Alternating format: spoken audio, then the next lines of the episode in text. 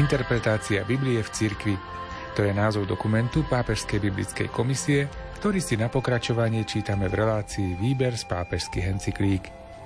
Milí priatelia, vítame vás pri jej počúvaní. Tak ako v minulých týždňoch, aj dnes sa spolu ponoríme do sveta biblickej exegézy. Kto chce nájsť zmysel biblických textov, tak ako im vždy rozumela cirkev, a zároveň sa chce nechať osloviť ich stále aktuálnym posolstvom, neodmieta pomoc, ktorú mu exegéza ponúka. Reláciu aj dnes pripravujú Miroslav Kolbašský, Anton Fabián, Jaroslav Fabián a Martin Ďurčo.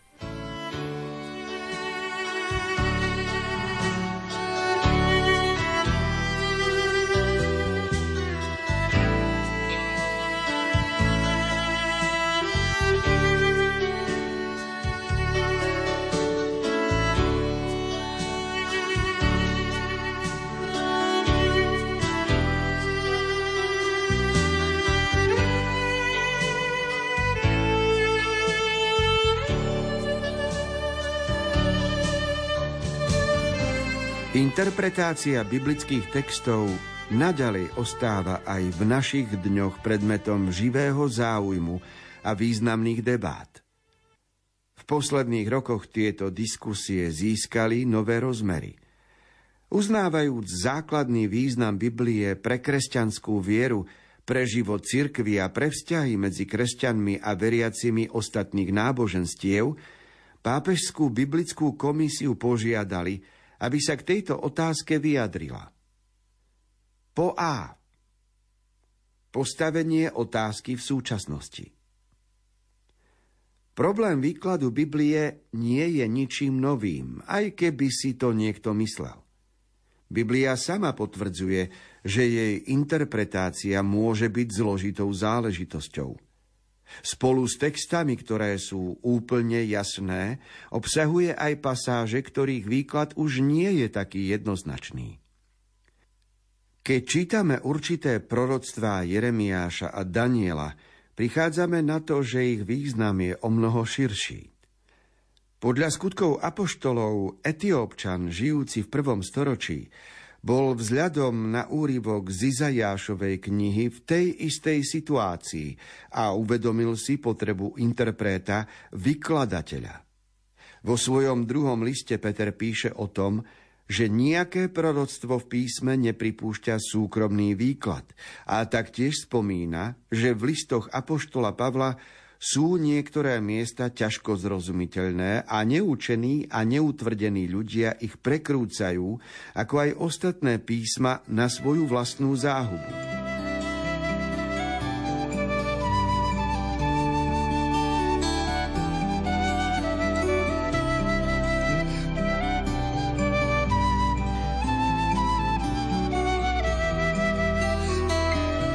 Dostali sme sa k ďalšej časti dôležitého dokumentu, ktorý sa volá Interpretácia Biblie v cirkvi.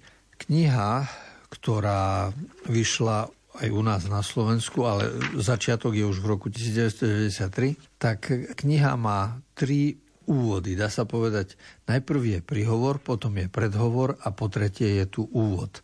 Väčšinou v nejakých diplomových prácach a publikovaných záležitostiach je úvod, maximálne ešte predhovor, ale tu je aj tretia záležitosť a síce keď bola kniha predstavená, zverejnená, tak vtedy kardinál Ratzinger mal aj príhovor pred pápežom a preto sú tu tri úvodné vstupy. Spoločne sa to volá preliminária, Čiže to sú časti, ktorými je kniha uvádzaná do života. A samozrejme, všetky časti úvodné majú svoje zdôvodnenie, lebo niečo iné je úvod do diela, ktorý obsahuje aj e, prehľad toho, o čom kniha bude.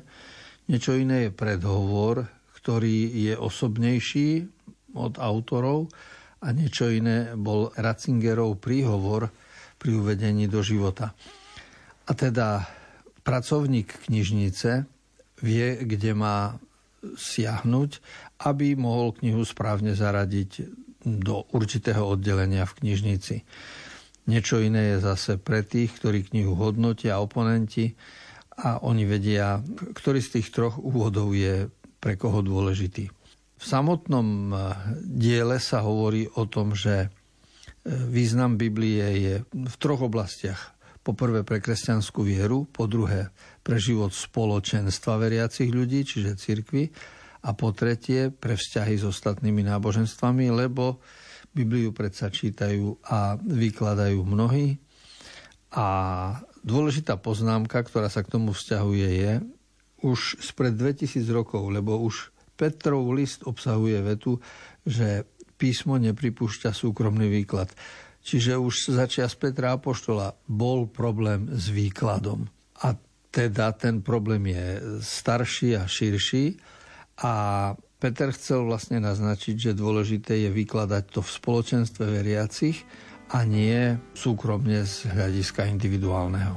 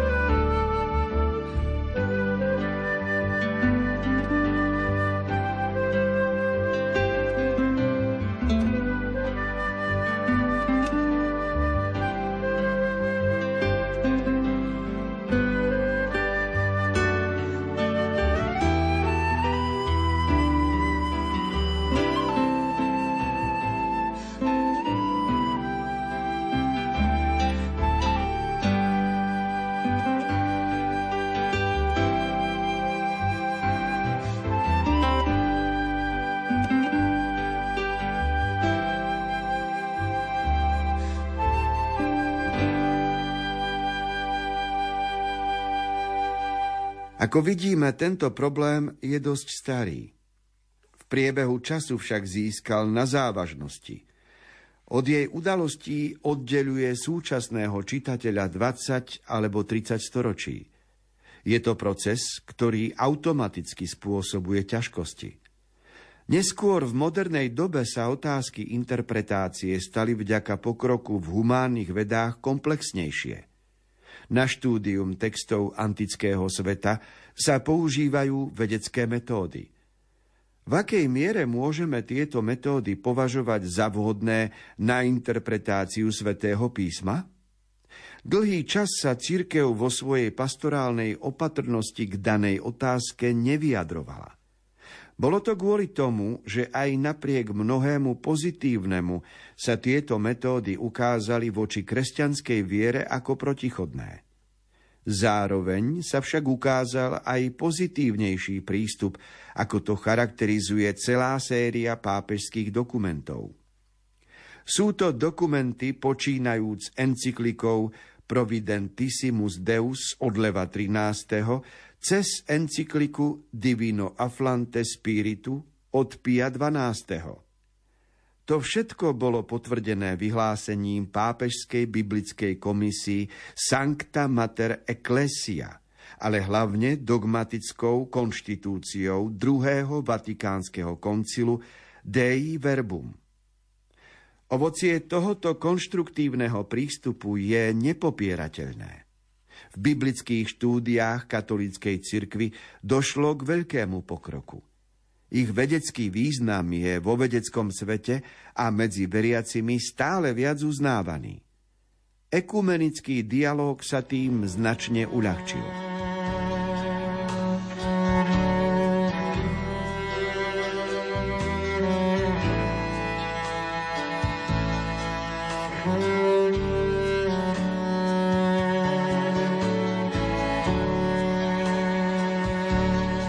Pri skúmaní Biblie samozrejme, že sa nemôže opomenúť pohľad, ktorý majú nielen ľudia veriaci, ale aj ľudia neveriaci. Pohľad, ktorý majú nielen znalci jazykov, ale aj znalci textov rozličných formátov literárnych. A to všetko vytvorilo v predchádzajúcich storočiach prístup, ktorý sa nazval vedeckým. Vedecké metódy na antické texty sú bežne používané a otázkou je, či to pasuje aj na Bibliu. Pravda je taká, že mnohé storočia sa církev k tomu nevyjadrovala, lebo to nepotrebovala, lebo v stredoveku predsa církev bola tá, ktorá sa starala o štát, o určité územie. Bola to církev, ktorá mala na starosti zdravotníctvo, školstvo, poriadok, sviatky v štáte, kalendár a tak ďalej. A tým pádom aj výklad písma svätého bol daný tou mocenskou pozíciou církvy. Kdežto keď prišlo už 18. 19. storočie a už vôbec od osvietenstva, mnohé témy sa spochybnili a prišla sekularizácia a tak sa stalo aj to, že Biblia bola vyhlásená za rozprávku, za bezvýznamnú knihu a ako keby vedecké skúmanie poprelo jej hodnovernosť. Tak sa stal rozpor medzi vedou a vierou. A tento rozpor od e, čas osvietenstva sme e, viac menej nesieme na svojich pleciach pod dnes, aj keď v ostatnom storočí sa tento rozpor prekonal, najmä tým, že sa uznali hranice každej vedy, čiže kompetencia vied, a tam potom zmizne aj rozpor medzi jednotlivými vedeckými disciplínami, aj rozpor medzi prírodovednými a humanitnými, aj rozpor medzi vedou a vierou.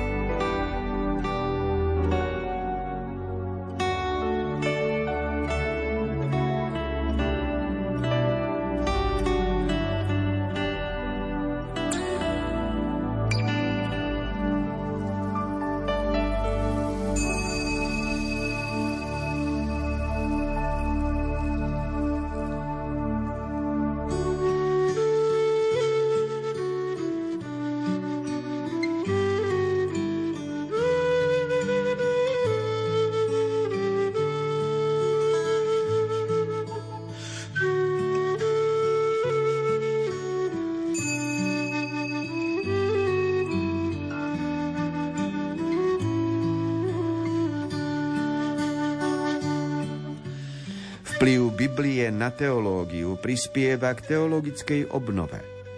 Medzi katolíkmi sa zvýšil záujem o Bibliu, čo má za následok pokrok v kresťanskom živote. Všetci, ktorým sa dostala určitá formácia v tejto oblasti, považujú návrat k predkritickej úrovni interpretácie z terajšieho uhla pohľadu úplne neadekvátnej za nemožný. V tomto momente je však najrozšírenejšia vedecká metóda, historicko-kritická metóda, používaná v bežnej exegéze, katolickú nevynímajúc, spochybňovaná. Vo vedeckom svete k tomu došlo do určitej miery vďaka vzniku alternatívnych metód a prístupov. Ďalšou príčinou bola kritika z radov veriacich, ktorí z hľadiska viery považujú metódu za nedostačujúcu. Historicko-kritická metóda, ako už samotný názov naznačuje, sa zameriava na vývoj textov a tradícií v priebehu času. To môžeme zhrnúť do pojmu diachrónia. V súčasnosti sa v niektorých svojich oblastiach snaží vyrovnať metódam, ktoré trvajú na synchrónnom porozumení textov, to jest na porozumení ich jazyka, kompozície, rozprávackej štruktúry a hodnovernosti. Mnohí interpreti sa cez diachrónne rozoberanie minulosti dostali k tendencii kladenia si otázok týkajúcich sa textu a to predovšetkým z pohľadu súčasnej filozofie, psychoanalýzy, sociológie, politiky a tak ďalej. Niektorí považujú pluralitu metód a prístupov za náznak bohatosti, iní nadobudli dojem veľkého zmetku.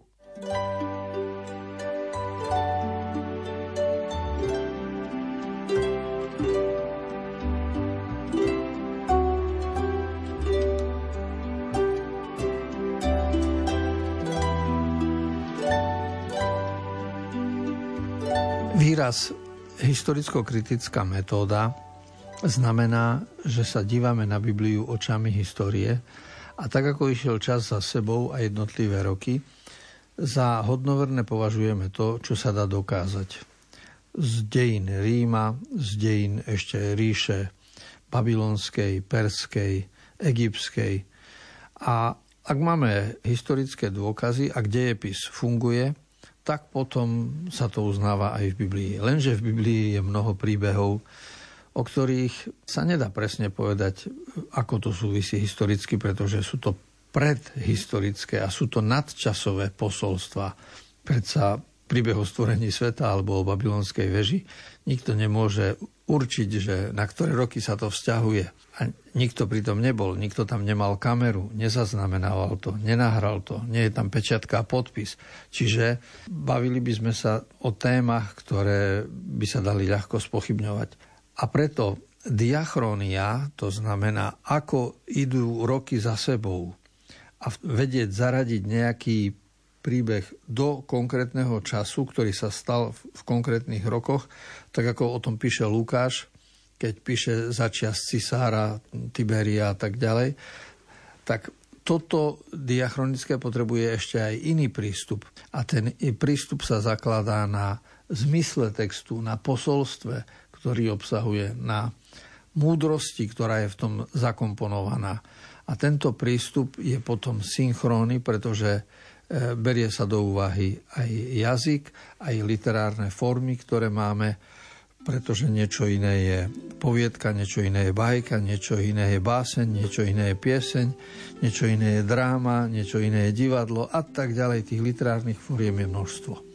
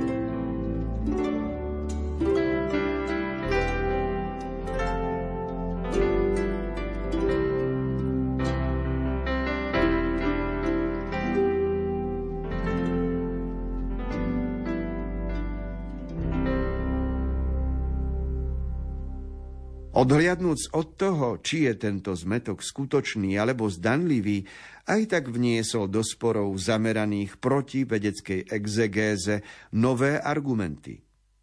Hovoria, že rôznorodosť výkladov, konflikt interpretácií, slúži ako dôkaz toho, že podriadením biblických textov požiadavkám vedy sa nič nezíska.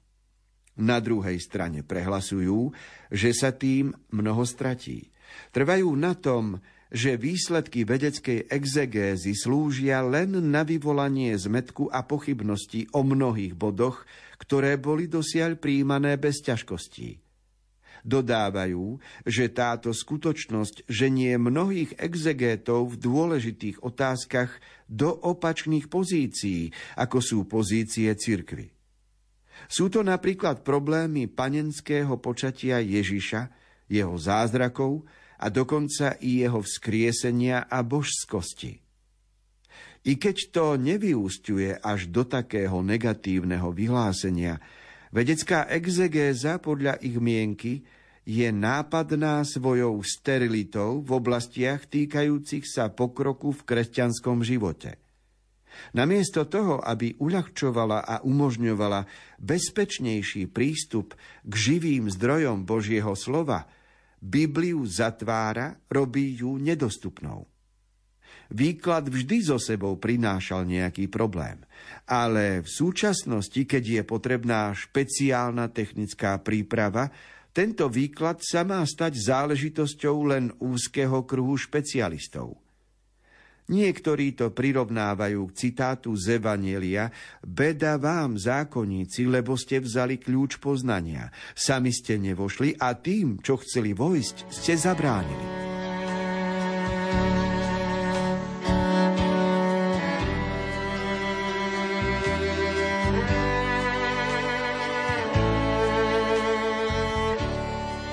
Pravda je taká, že aj kňazi, interpreti Biblie pri kázniach v kostole alebo katechéti pri výklade Biblie v škole majú dočinenia s tým, že môžu Bibliu otvárať ľuďom alebo zatvárať.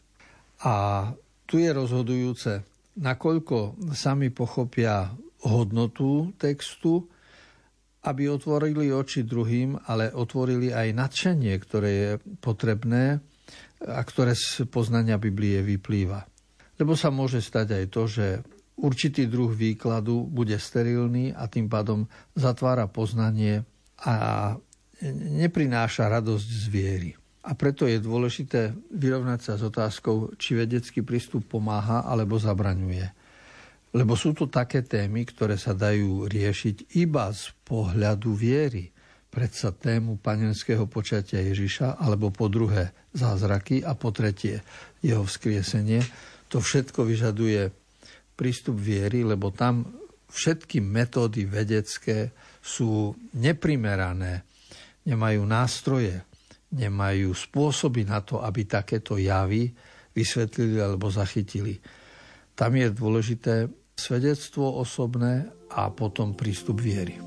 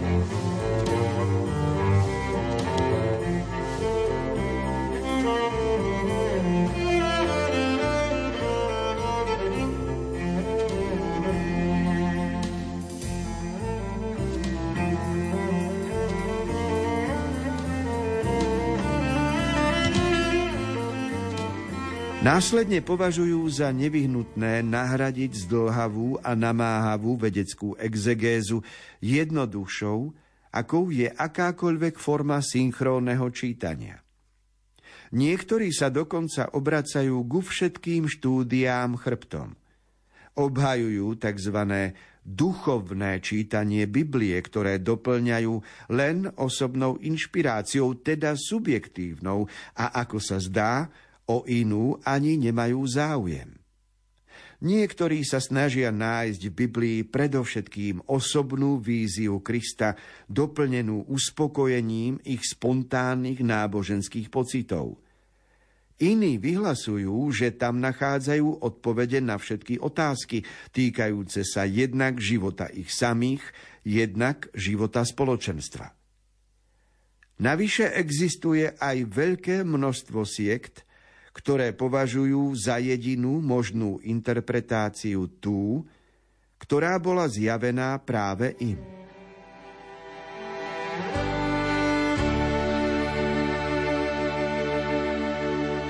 Rôznosť prístupov k Biblii vedie aj k tomu, že každý zdôrazňuje svoju pravdu a teda ako to on vidí, a potom sa môže stať, že pre niekoho je dôležitejšou, pre niekoho menej významnou samotná Biblia. Pravdou je, že na základe čítania žalmov, ponárania sa do modlitieb e, spoločenstva veriacich, na základe inšpirácie, ktorú vnáša do Biblie Duch Svetý, každý človek môže odkryť určitú budúcnosť Dôležité je, aby človek mal nádej, lebo nádej je obruč, ktorá pomáha, aby srdce neprasklo. V živote má každý dosť starostí a problémov. A aby nestratil lásku k životu, je dôležité mať nádej. A toto je to, čo Biblia otvára a vnesie každému. Preto je to text, ktorý je zmysluplný a hodný úcty. Dnešný čas vyhradený relácií Výber z pápežských encyklík sme naplnili. Čítali a komentovali sme dokument Pápežskej biblickej komisie Interpretácia Biblie v cirkvi. Túto, ako aj všetky predchádzajúce časti relácie, nájdete v internetovom archíve Rádia Lumen. No a v premiére sa budeme počuť opäť o týždeň. Milí priatelia, ďakujeme za vašu pozornosť a z Košického štúdia sa lúčia tvorcovia relácie – Miroslav Kolbašský, Anton Fabián, Jaroslav Fabián a Martin Ďurčo.